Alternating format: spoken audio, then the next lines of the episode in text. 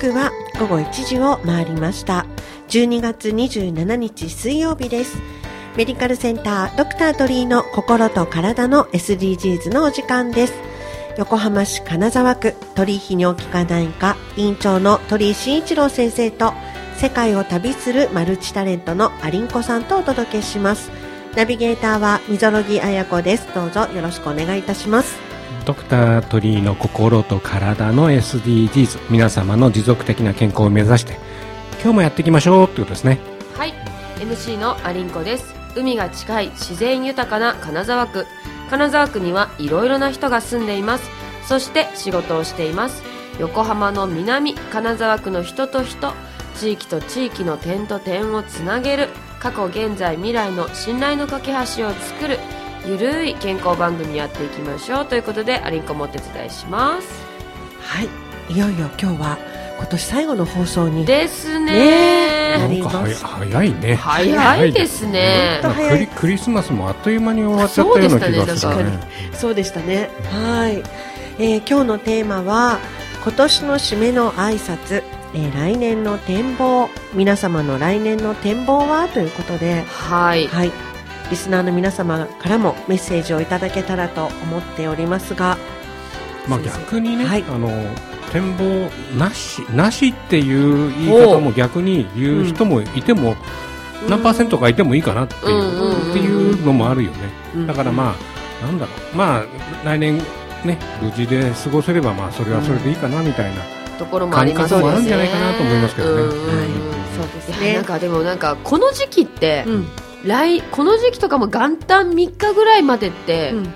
今年は来年はやるぞみたいな 気合が一番入るんですけど、うんうんうん。持った試しがない。継続ってことね。継続できたことがない。ちょっと今年来年こそはねはい。ちょっと継続できるように頑張りたいなと。思そうですね。私もまずはちょっと体調管理ですね。はい。来年の課題。はい。本当ですよね。去年も今ぐらいこうだったような気がするのでちょっと頑張っていきたいなと思っております。はい。はい、お聞きの皆様からもメッセージをお待ちしています。メールアドレスは855アットマーク ksfm.jp、えー、周波数の855アットマーク金沢の K、シーサイドの S、fm.jp まで送ってください。それでは今日も1時間どうぞよろしくお願いします。えー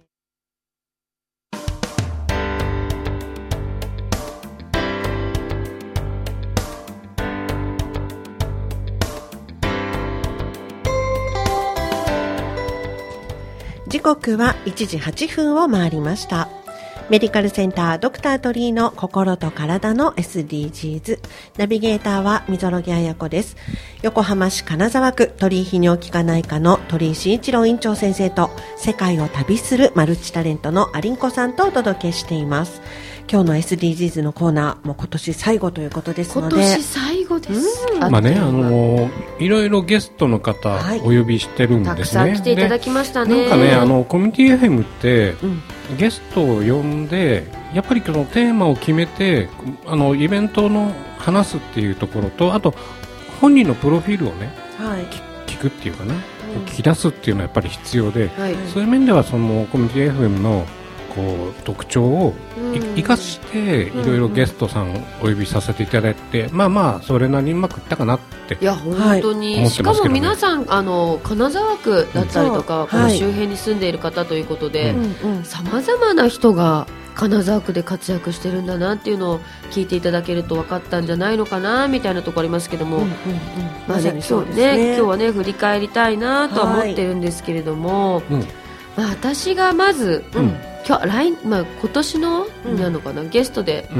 なんかこう印象的だったのが、うんうん。1月4日に出てくれた井上アーバ君あ、可愛かったですよね。可愛かった。男の子。とかやっぱりねあの小学生でちゃんとマイクの前で喋るっていうことが、うん。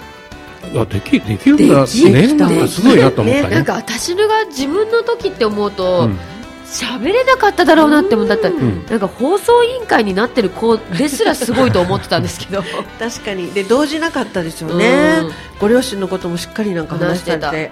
やっぱりやりたいことだったりとか目的があると、そのことについて話す時って年齢関係なく、うんうん。なんか一途に話してる姿が見られますよね。ね、今もあの六浦のみ、六浦南のバスケットチーム、うん。ペガサスというね、チームで県大会目指して頑張ってるよといことをね。頑張ってる。すごい、はい。もう中学校1年生なんですね今年からね、うん、ね。4月からね。すごいなまた出てほしいですね。ね出てほしいですね。はーい、うんうん、あとあと誰だあ。私あとうんまた続いちゃうんですけど、うん。あの2月1日に出てくださった、うん。ディアラメール代表のあー。栗田明子ちゃんお世話になったおむつケーキの。おむつケーキ。あの、はい。だダンパーケーキだっけ？ダイダイパーね。ダイパーケーキ、うんダイパーケーキ。おむつであのベビーシャワーの時とかに安産祈願をして、うん。あのまあこうなんていうの？パーティーをするパーティーをにするっていうね妊婦の子にパーティーするってやつであっこがいつの間になんかこうそういう会社作ってたんだと思って久しぶりの再会だったんですけど、ねえそれで受賞されてたもんね、ちょうどねあのうち息子がお友達が出産した直後だったので、うんお願いしたんですよ、すっごい喜ばれました、やっぱり可愛らしく。ね可愛かった。うんそうそう。金沢区ですもんね。ね。あっこちゃんもね、はい。聞いててくださってるかな。ぎさんはどう？私、は、あのすごく印象に残ってるのは、うん。えっ、とね4月26日うん。出てくださった幸海ヒーローズ、うん富本さん、うんうんあのーなんでしょうかあの入浴剤うんうんも発売されたでしょラッシュで、ラッシュのねコラボ商品がありましたね。コラボ商品もありましたけれども、うん。環境省のね、うん。あのー何でしたっけ賞を受賞されたりとか、うん。グッドライフアワード賞とかね、うん。なんかいろいろ受賞されてすごい活躍されてるんですよ。ね金沢区をそう飛び越えて日本中また世界にもね行ってるところが素晴らしいなと思ってます。嬉しいですよね。うん。ねまたお会いしたいななってって思ってるあとね私ね、やっぱり年末だし、うん。うんこういう時に会いたいなって思っちゃうんですけど、うん。モノマネ芸人のあ。みんな大好き寺岡さん。うんうんジェイコム。そうですね。方ですよね。やっぱりねメディアはなんかねメディアはねなんか横でつながるっていうところで、はい。あの某テレビ局とかね、はい、いろいろあの組んでいくってことも必要なんじゃないですかうんね、うん。と思いますそうですよね。ねうん。渡辺謙さんのモノマネめちゃめちゃ面白うかったまですかったね、でもいろんなところでなさってますよね、はいはい、あとね私ね、寺岡さんのうん。モノマネで好きなのが、うん。あのゴルフ好きならわかる、うんゴルフの中継でよく喋ってる元プロゴルファーの戸張翔さん。あ戸張翔さんのモノマネめっちゃうまいんですよ。でなんかあのすっごい低い声であの、うん。淡々と日本語は喋ってるんですけど、英語の時だけめっちゃ発音いいみたいな。本当ぜひね見ていただきたい面白い。YouTube もやってますちょっとからねあそうですね。話外れちゃうけどさ、はい。あの英語の発音っていうとさ、あのバーデーっていうそうそうあのな誰だっけ？誰あの？ああのうん青青木さん木さんじゃない？青木さんが逆に、うん。うんあのバーデーを聞くのに僕も楽しみにラジオあのゴルフ番組見てますよね。面白い。いいですよね。例えば金沢区だと、うあのセレモ。横浜のセレモの,、はい。あの岩沢君が来てもらったりとか、お子さん5人いるっておっしゃってたもんね。すごいね。やっぱ5人はすごいですね、あの、はい。それからなんだっけあのすジュジュさん。に,、に似てると言われてあシャイニーのシャイニーのママママも、うん。ゆかさんも、はい。やっぱりこあのここでやっただけじゃなくて、うん。本人の発信発信力がすごいんで、うんうん。多分連日大にぎわいのうん。あの店になってる。んじゃないかなと思いますよね。と。そうみたいで、うんあとあのレゲエの関係の方も出ていただいたでしょ、うんうんあの梶田さん。うんうんうんの、えーウォッシュプラザでもそうそうそう。うんうんそのレゲエのねなんかイイベントをやったりとかっていうそういった方もそのシャイニーさんに行ったりとかしてるんだって仲良しみたいですようちらもシャイニー行きましたもんね。行きましたね。場所がいいよね。念願の。いい、うん。便利ですよね、うん。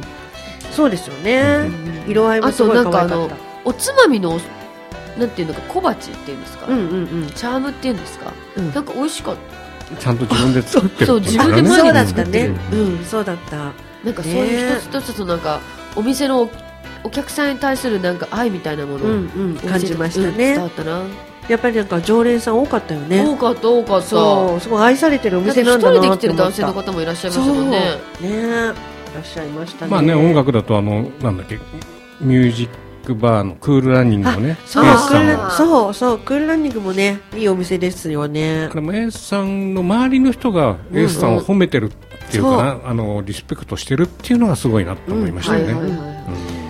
あのエースさんもそうだしあの超前リーさんとかも、あまあね。うん金沢区の駅前祭りとかにわざわざ来て歌ってくださったりするへみたいでなんかいろんなことそういったこともねこの番組を通していろんな方知れたので嬉しかったなって思ってますけどね。ーあと音楽つながりだと、うん。うん横浜きじみ君島屋4代目のはい。三島さんも武道館。はい。この番組出た時は武道館でなんか商標取りたいんだよねとかって言ってたのが、とあの取れましたね、とはい取れましたね。武道館といってもあの横浜武道館じゃないでしょ？はい。フルーツのぶどうのねぶどうのに缶ね。ワイン缶があるからその隣にそう作るんそうそうですかねそう。なんかあの日本のワインだけを扱うブースを作りたくて、うん。そこをあの武道館、ね。武道のぶどうの缶にしたっていうことで。はい。おっしゃってましたよね。はい。でなんか1月22日に、うん。えーロックシティ横浜でロックシティ横浜、うん。サムズアップでなんかまたイベントあるみたいですあよー君島さん。いいですね。ねでもでもあれでしょ？あの、うん。本業がお酒だとすれば、うん。いわゆるニノさんもあそう。確かに。ギタリストニノさんの他にも本業があるわけで、はいはいそうですよ。花房エンジニアリングというね、あの公共事業も手掛ける電気会社でいらっしゃいますけども、まあみんないろんな多彩ですよね、ニノさんもね1月20日にライブがあるみたいですよ。あーそうですか。うん、セブンスアベニューアベニューか。うん。ね。やっぱりねこうやってゲストに出てくださった方がね、なんかこう活躍してるとうん。私たちも嬉しいですよね、嬉しいですあねの久江さんをね、はい。呼んだって久江さんのライブもすごく楽しかったんだけども、一緒についてきたあのビオラニスト川田さ川ん、ね川名さんをゲストに呼んだ時に、はいはい。多分曲始まって以来4曲5曲6曲を全部生で生演奏演奏バイオリンね。ね。あれ良かったんだけども、うん。そのさ曲を流してる間にいろいろ相談しながら次の話すことを決めるじゃない。そうあれができなかったのが結構辛くて。確かに。なんか川田さんもお話番組始まって以来のなんかバタバタ感が見えないバタバタ感がありそうそうましたよね。そう伝わったかなでも川田さんもお話が好きなんだもんね、うんだからなんかこう。めっちゃ喋るしめっちゃ弾いてくれるんだけどそうそうなんかこう曲の終わりどころがあれどこだったか確認し忘れてたみたいなところありましたよね。そうそうなんかねちょっと申し訳なかったなってちょっと最後思った時もところもありましたが、まあ、初のぞ生放試みで。送生放送っていうね、うんうん。楽しさがあったんじゃないですか、はい。あれって。そうですね。どうだったかな？あとあの僕なんだっけ？あ先生はい。えっ、と夏襟さん？とああのあと先週えーマッキーさん。マッキーさうんん、あのフェムテックうん。だとか、こうちょっとはな話しにくいところを女性側からとか、うん。男性側からとか、うん。いろいろ話してくれて、まあ多分この番組内じゃないとなかなか呼べない話してくれないんじゃないかなっていうことが聞けて、うんおっしゃる通り。よかったんじゃないかなって思いますよね。なんかこうまあね女性用のね、うん。まあなんかそうフェムテックのグッズとかを、ね。なんかこうお昼の番組で呼んでどうやってお話しするのかなみたいなところもあったんですけれども、やっぱりそこはねやっぱこう夏江さんプロですね。そうですね。なんかこう聞きやすく、はい。それでいてなんかいやらしくもなく。なく。であのサブスクにしてる意味とかがね、うん。さりげなくこう使っていかないと衰えちゃうからっていうよう。なところとかがねしかもさやっぱさそういううん。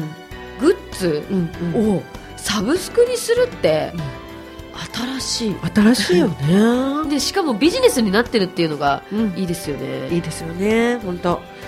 またいろいろと進展していくんでしょうね。あの関東学院の,、あの柏崎さんも、はい。まあいろいろと取り組んでるっていうところで、はい。まあ、前やってたところとかね今こう横浜にどういうふうにするか、うんうん関東学院の命を受けて入ってきてて、結構そのなんていうのかないろいろこちらからもうん。こういろいろ協力できるはい。体制が取れるんじゃないかなってそう思います、ねなんかこれからのつながりがねすごく楽しみだなっていう地域の活動すごいですよね。うん国際色豊かだった。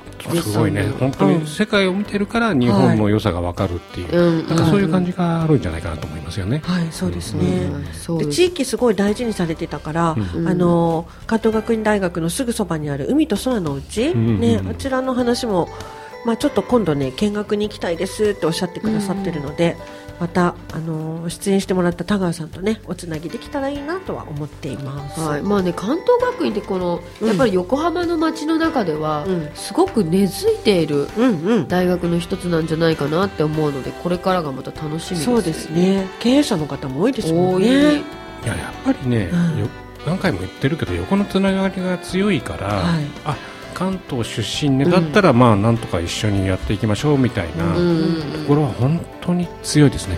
はい。うそうですね。なんかこう面白かったなって思いますよね、まあ、あと私、うん。あの本なんかもねいろいろ紹介したなって思うんですけど、私がやっぱりこう読ん読んだことなかった本で、まあ、この番組のコーナーのきっかけで読ませていただいたあの科学が突き止めた運のいい人。うん。あ中野信子さんの本、はい。あれがすごく私の中ではすごく印象的で運を自分で運がいいって自分で思い込む大切さみたいなところ、結構学びましたよね、うんうんうんうん。なんかこう毎朝起きた時に鏡の前でなんか「ありちゃん大好き」みたいなのを言うとかそうすることでなんかこうオキシトシンだったりポジティブな気持ちが出るからそういう活動が本当に運を引き寄せるみたいなうんうん。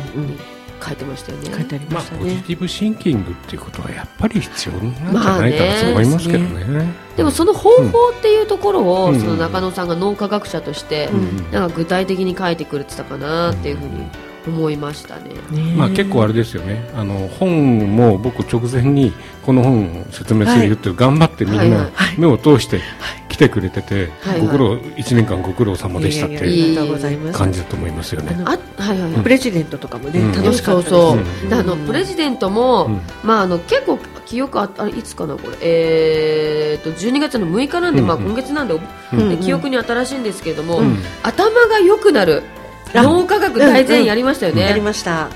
なんか自分のこら脳をさ目的に応じて成長させるとかさ、なんかいろいろ読んだのみぞさん覚えてます？うーん、なんとなく。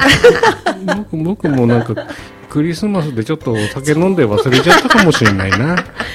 ねまあそういうもんだ。だからその時に一回忘れないといいとこにいいとこに思い出さないって言ってるから、今はもう思い出さなくてもいいことなのかもしれないね。そうれはですね。だテスト勉強してもね、ん寝た方がいいって先生おっしゃってましたもんね。必ず寝なきゃダメです。はい。ねやっぱそここれからのちょっと受験生聞いてそうですねてって感じですね。はいはいあとあの、プレジデントシリーズだと、うん命を縮める薬伸ばす薬あこのコーナーもやりましたね なんかこうその科学的根拠なのかとか何を食べるとよくて、体に良くて悪いのかみたいなところもあったりとか、でもでもね逆に何が何を食べたらいいかって逆に何を食べたらいいって逆にないんだよね。うーんまあい今までの食生活にそれを足すわけだから、必ずカロリーが増えるわけで。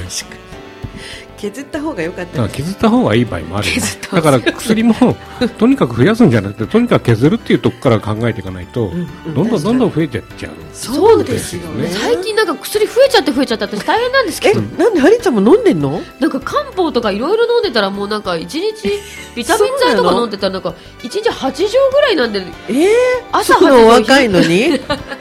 まあ私今風邪でねちょっと薬お世話になってでなんかますけどね。そのこのさプレジドン、はいプレジデント噛んじゃった、うん。プレジデントの東大卒医学ね、さっきのね、うん。さっきのね。あれでアルコールはあうんうんなんかあなんかこう、ったねなん百かしか害あって一理なしっていう風にうん書いちゃってたのがうん。ショックでした、なんかこうさちょっとぐらいだったらうん。健康にいいとかさよく言うじゃないです1か合ぐらいなら毎日飲んでもいいよみたいなね。お薬じゃないけどね。あったんだうん。そこには科学的根拠が根拠が。なくみたいな。なるほどね。ちょっとあの瞬間私たちのテンションが落ちたのをちょっとね覚えてます、ね。ねここ皆さんにお酒好きですからね。先生あら言っちゃったけど。あとね俺僕、はい。あの薬飲むときに、うんうん。頭の薬とか目の薬とか喉の薬とか胃の薬とか、はいは下の薬とかあるし。じゃあ一応ね頭の上から順番に並べて飲むようにえそうなんですか？あーそうなの？なんとなくイメージで。へえその方が効くのかな？まあ上から流れてるからかな？いやそういうことじゃなくてなんか薬飲む順番も決めて飲むっていうのをやりますね、うんへえでもさなんかさあのこう筋トレとかしてる人たちが、うん。これ今上腕二頭筋を鍛えたい時は、うん。上腕二頭筋をと話しながらとか、あそう聞くよねなんか鏡で上腕二と頭筋見ながらちゃんとやると意識するとうん。全然効きが違うっていうのあるから薬もあるんじゃないですか、まあそれはあるあるかもしれない。今の薬はだって、ね、何に効いてるかっていうのをそうそうそうそうわそう。そうねわ確認しながら飲むっていうのはやっぱうんうんり何事にも必要かなって。理解しながらっていう方が思いまあますよね。作用するんですかね？もしかして。ね。してん。じゃないのねだからだんだん最近何飲んでんのか分かんなくなってきちゃって。そう、う。んもうなんかあらーみたいな、なるほどうねん。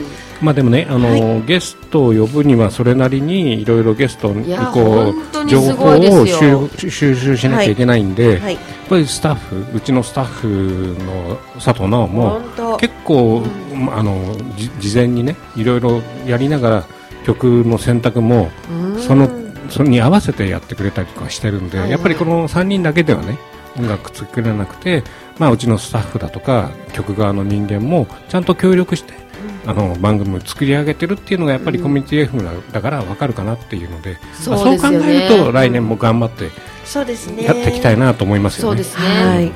いろいろ本当にあの地域の方にもね、うん。ご出演いただいてそうやってあのセレクトしていただきましたけども、うん。山陽印刷のねウィさんとかもうん。ここでお会いしましたけど、はいはい。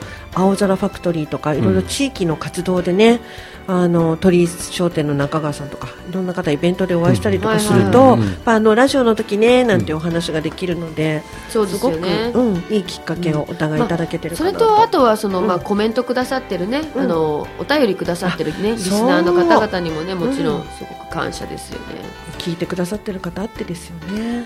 やっぱりこう反応があるとね、うんなんかこう喋っててもうんなんかあ聞いてくれてこういうところがっていうふうにうん。なんかこう私たちが思ってるのとはまた違うリアクションがあったりとかして。そうそう。お薬の時とか、ん。先生の病気のやっぱりコーナーはうん。お多かったよね。そうですね。漢方の時はお問い合わせすごい多かったですよね。そうですね。やっぱこう簡単病院行かないと聞けないこととか、うんうんうん。ある程度専門知識がないと聞けないことって、うん。こうこうやってこうオンラインでっていうかオンラインっていうかなオンラジオでこううん。聞いてるだけで勉強できるって、そうそうそう。なかなかない機会ですよね。はい。まあまあは幅ひ今後もね幅広くはい。やっていきたいと思いますね。はい。はい、来年もね、はい続けていきたいと思います。はいありがとうございました。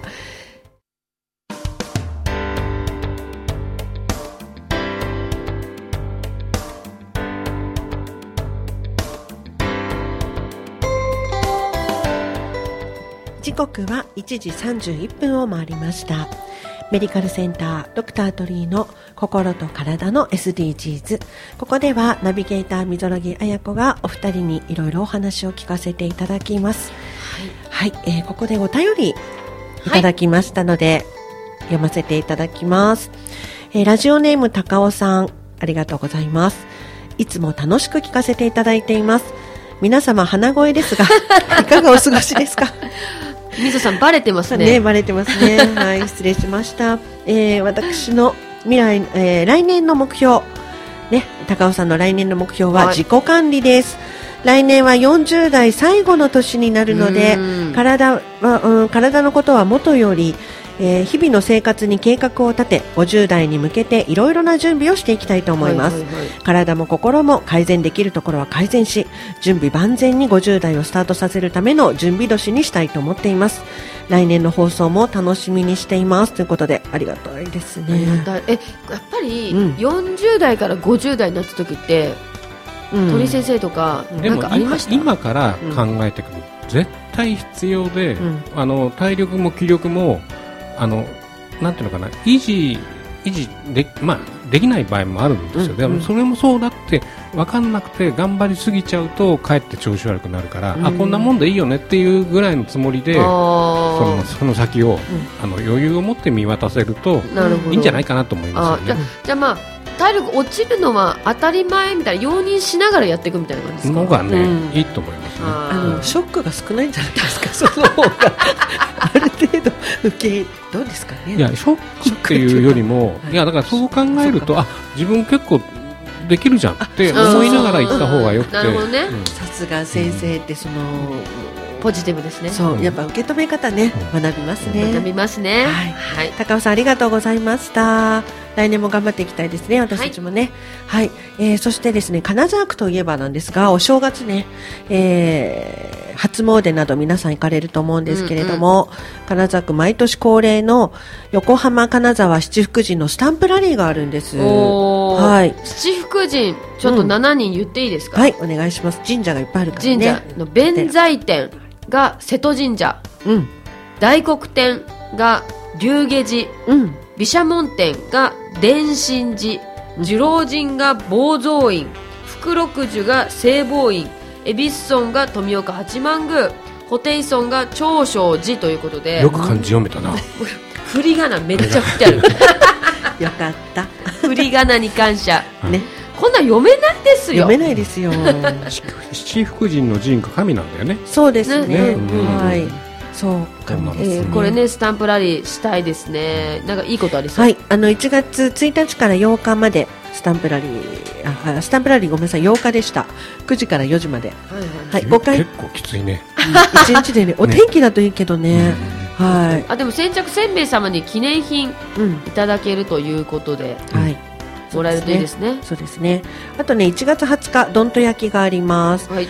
えー海の公園のねえー砂浜で行われますのでどんと焼きってあの去年買ったお守りとかを、あのお焚き上げするやつ。お守りとかはいただいた神社とかにおあのご返納するんだと思うんですけど、門松とかそういったお飾りしたものはどんと焼きで、はい、えー、ね、一緒に、ですよね、はい、焼いていたどうやってだくということ処分ですよね。するのかなってたまに思ったんですけど、はいそういうふうにやるんですねそうですね。はい、ということでございます。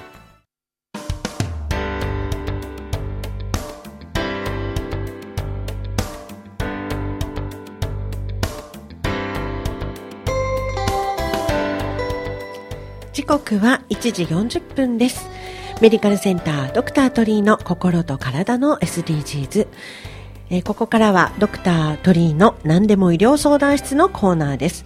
鳥居先生が院長を務めている鳥居泌尿器科内科では個々に適した治療を共に考え皆様が健康に過ごす日々をアシストしていますリスナーの皆様も病気のこと、健康のこと、気になることありましたら、メールアドレス 855-ksfm.jp、周波数の 855- 金沢の K、シーサイドの S-FM.jp に送ってください。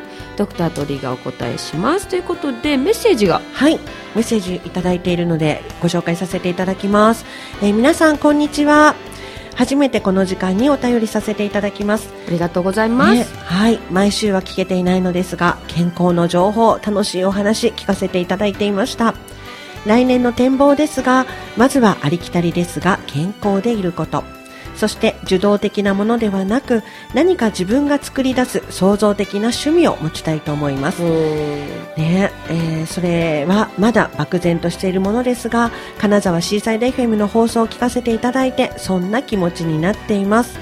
来年も健康情報よろしくお願いします。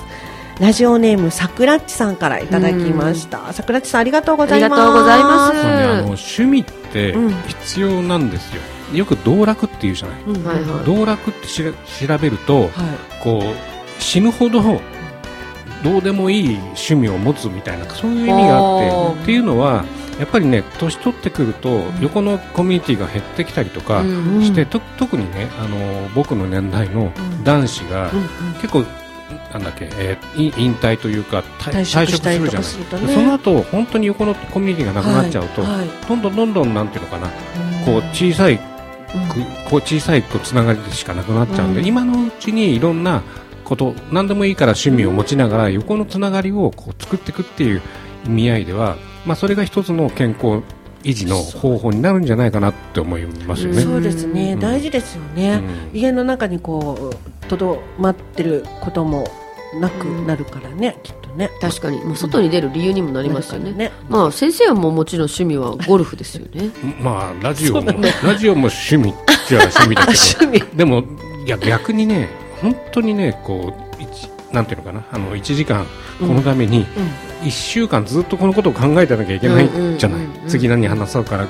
ゲストをやる、うん。それが逆に楽しいですね。でもうタイムリミットがあるから、うん。数日前までに台本書いてこういうゲストを呼んだら、はいはい。ゲストとこうやり取りをしながら、ん。で一回こうねゲストと会ってそのなんか店やってるんだとすると、そこに行かないと話せないじゃない、うん。そうね。だからケーキのところもそうだし、うん。あのウォッシュプラザもとりあえず行ってあこんなもんだよねって分かんないとはいはい話せないなっていう先生現場,、必ずね、現場主義で行かないとう。ん、よくよくないっていうかそうですよいけないカフェ千鳥もねそう行ってらっしゃいましたもんね。本当そこも尊敬できます本ねで先生ね。でやっぱりねさっきも言ったように、うん。あのこの3人だけじゃなくてあのスタッフとうん。それからあのシあの金沢シーサイドのスタッフもねよくやってくれていろいろあの曲の順番とかね大変なところをはい。まとめてくれたのはありがたいかなと思いますね、それも含めてこう年代、ね、いろんな年代の、まあ、学生さんから、うん。僕が多分この中で一番上だろうけどもうん。こう年代関係なくねいろんな一つのことを消え物、まあ、消え物って言っていいのかなを作っていくっていうのはやっぱり確かに。必要なんじゃないかなと思いますね。あそうですよね。なんかこうで準備できるだけしても、うん。結局最後本番で何喋るかとかうん。喋んなかったことってすごい調べたことでも意外と喋んなかったら残らないみたいな、そうね。ある程度出たとこ勝負みたいなところがいい意味であったりとかして、うんうん。それも含めてそのラジオの楽しさだったりとかしますよね。そうなのだから逆にねこれテーマとして今日正月に年を取ること書くこと、うん。数え年って言ってて、はい。来年に向かって、まあね、正月昔は来あの正月になると一つ年を取るよっていうことで、まあ、そういう面では来来年に向かってより SDGs を心と体の SDGs を、まあ、思っていきましょうと考えていきましょうっていうのが、まあ、今回のテーマかなっていううんところになるんじゃないかなと思いますね。そうですね。はいはい地域のね、うん聞いてくださってる方のいろんなお声も反映していけたらそうですね。いいどんどんあのお便りいただいて、はいあのいろんなことに答えていきたいと思います。はい。えーメディカルセンタードクタートリーの心と体の SDGs あここからちょっとお知らせですね、うん。はい。はい。ありちゃんかな？はい、はい。お知らせさせてください。うん。えっとお知らせなんですけれども、ドクターえっとお知らせここでえっとえお知らせくえ？はい。えっとお知らせ。鳥居日の効かないか年末年始のお休みあはい。おは休みはですね。12月30日から1月4日木曜日までとなっていますね。でホームページや LINE 公式アカウントからもご確認をいただけますのでぜひえチェックしていただきたいと思います。LINE の方は、はい。あの AI, AI, AI を使った24時間なんで、結構その間も、うん。あのどんどんこう質問に答えられるようになってますんで、はい。あお休みであってもそうですね。はい。うん。対応してくれるよということですそうでね。すね、まあ、LINE のホームの、ね公式アカウントから取引に起きかないかで検索していただいて、はい、まあ、友達登録していただけると便利かなというふうになっていますが、うん。まあ、あの鳥居先生の方のあのし年末年始のね診療所予定なんかも聞いてみてもいいのかななんて思いますよね。でね。そうそうそうそう、電話にね問い合わせる前に聞いてみるとか、はい。そういうことだったりとか。あとは、あの全然関係ないけど生活習慣病の方とかね、うん。食事カロリーのこととかも AI チャットボックスでね聞けるっていうことなんで、まあ、要はチャット GPT の医療版、うん。みたいな感じで使っていただけるといいのかな？なんかチャット GTP って言われると、うん。ちょっと難しいわって思うけど、うんうんうん。まあ、身近に通っているクリニックの AI チャットボックスだったら、まあ、ちょっととっつきや、AI チャットボボットうん。だったら、うん。はい。結構とっつきやすいのかななんて思いあますけどね。のできるだけ間違ったことを言わないようにいろいろこう改良に改良を重ねてやってるんうんうん。うんで、しっかり監修もそしてね、うん。なさってるとおっしゃってましたからね。先生実は私先週お世話になりました、鳥居泌尿器科内科に。こちらこそありがとうございます。であの風邪薬だけではなくですねニンニク注射をうんしていただきまして、おー。ちょっと、元気にはい、免疫力上がるんでもですかさ、なんかその割に治ってないから、それ、それ、安易に言われると、そこ笑うことがもうごめんなさい、あの、治ってこれでもないじゃんみたいな治ってないけど、治ってない。いやでも長長引くんでしょ、うん先生。まあだから長引くねしないよりは良くなってるっていうね。いや、全然いいですよ。これ、あの、強い抗生物質いただいてなかったら、私多分倒れております。今日ここにいないと思いますので。はい。何 何？はい。ありがとうございました。はい。まあね1年間やってきましたけれども、はいうんまあねこうやってね3人でやっていくのもすごく和気あいあいとしていいなと思って、今年もね健康にはい3人が揃って、うん今日も放送できたこと本当に良かったです、本当に感謝です、ね。鼻声ですけどあそうですね。はい。えー次回の放送は一週明けてね、1月10日はいでございます。ぜひ、えー聞いていただきたいと思います。えーメディカルセンタードクタートリーの心と体の SDGs。今後も皆様の心と体の持続的健康を考えていきたいと思っております。この番組は湘南太陽会鳥居泌尿器科内科の提供でお送りいたしました。一年ありがとうございましたあり。がとうございました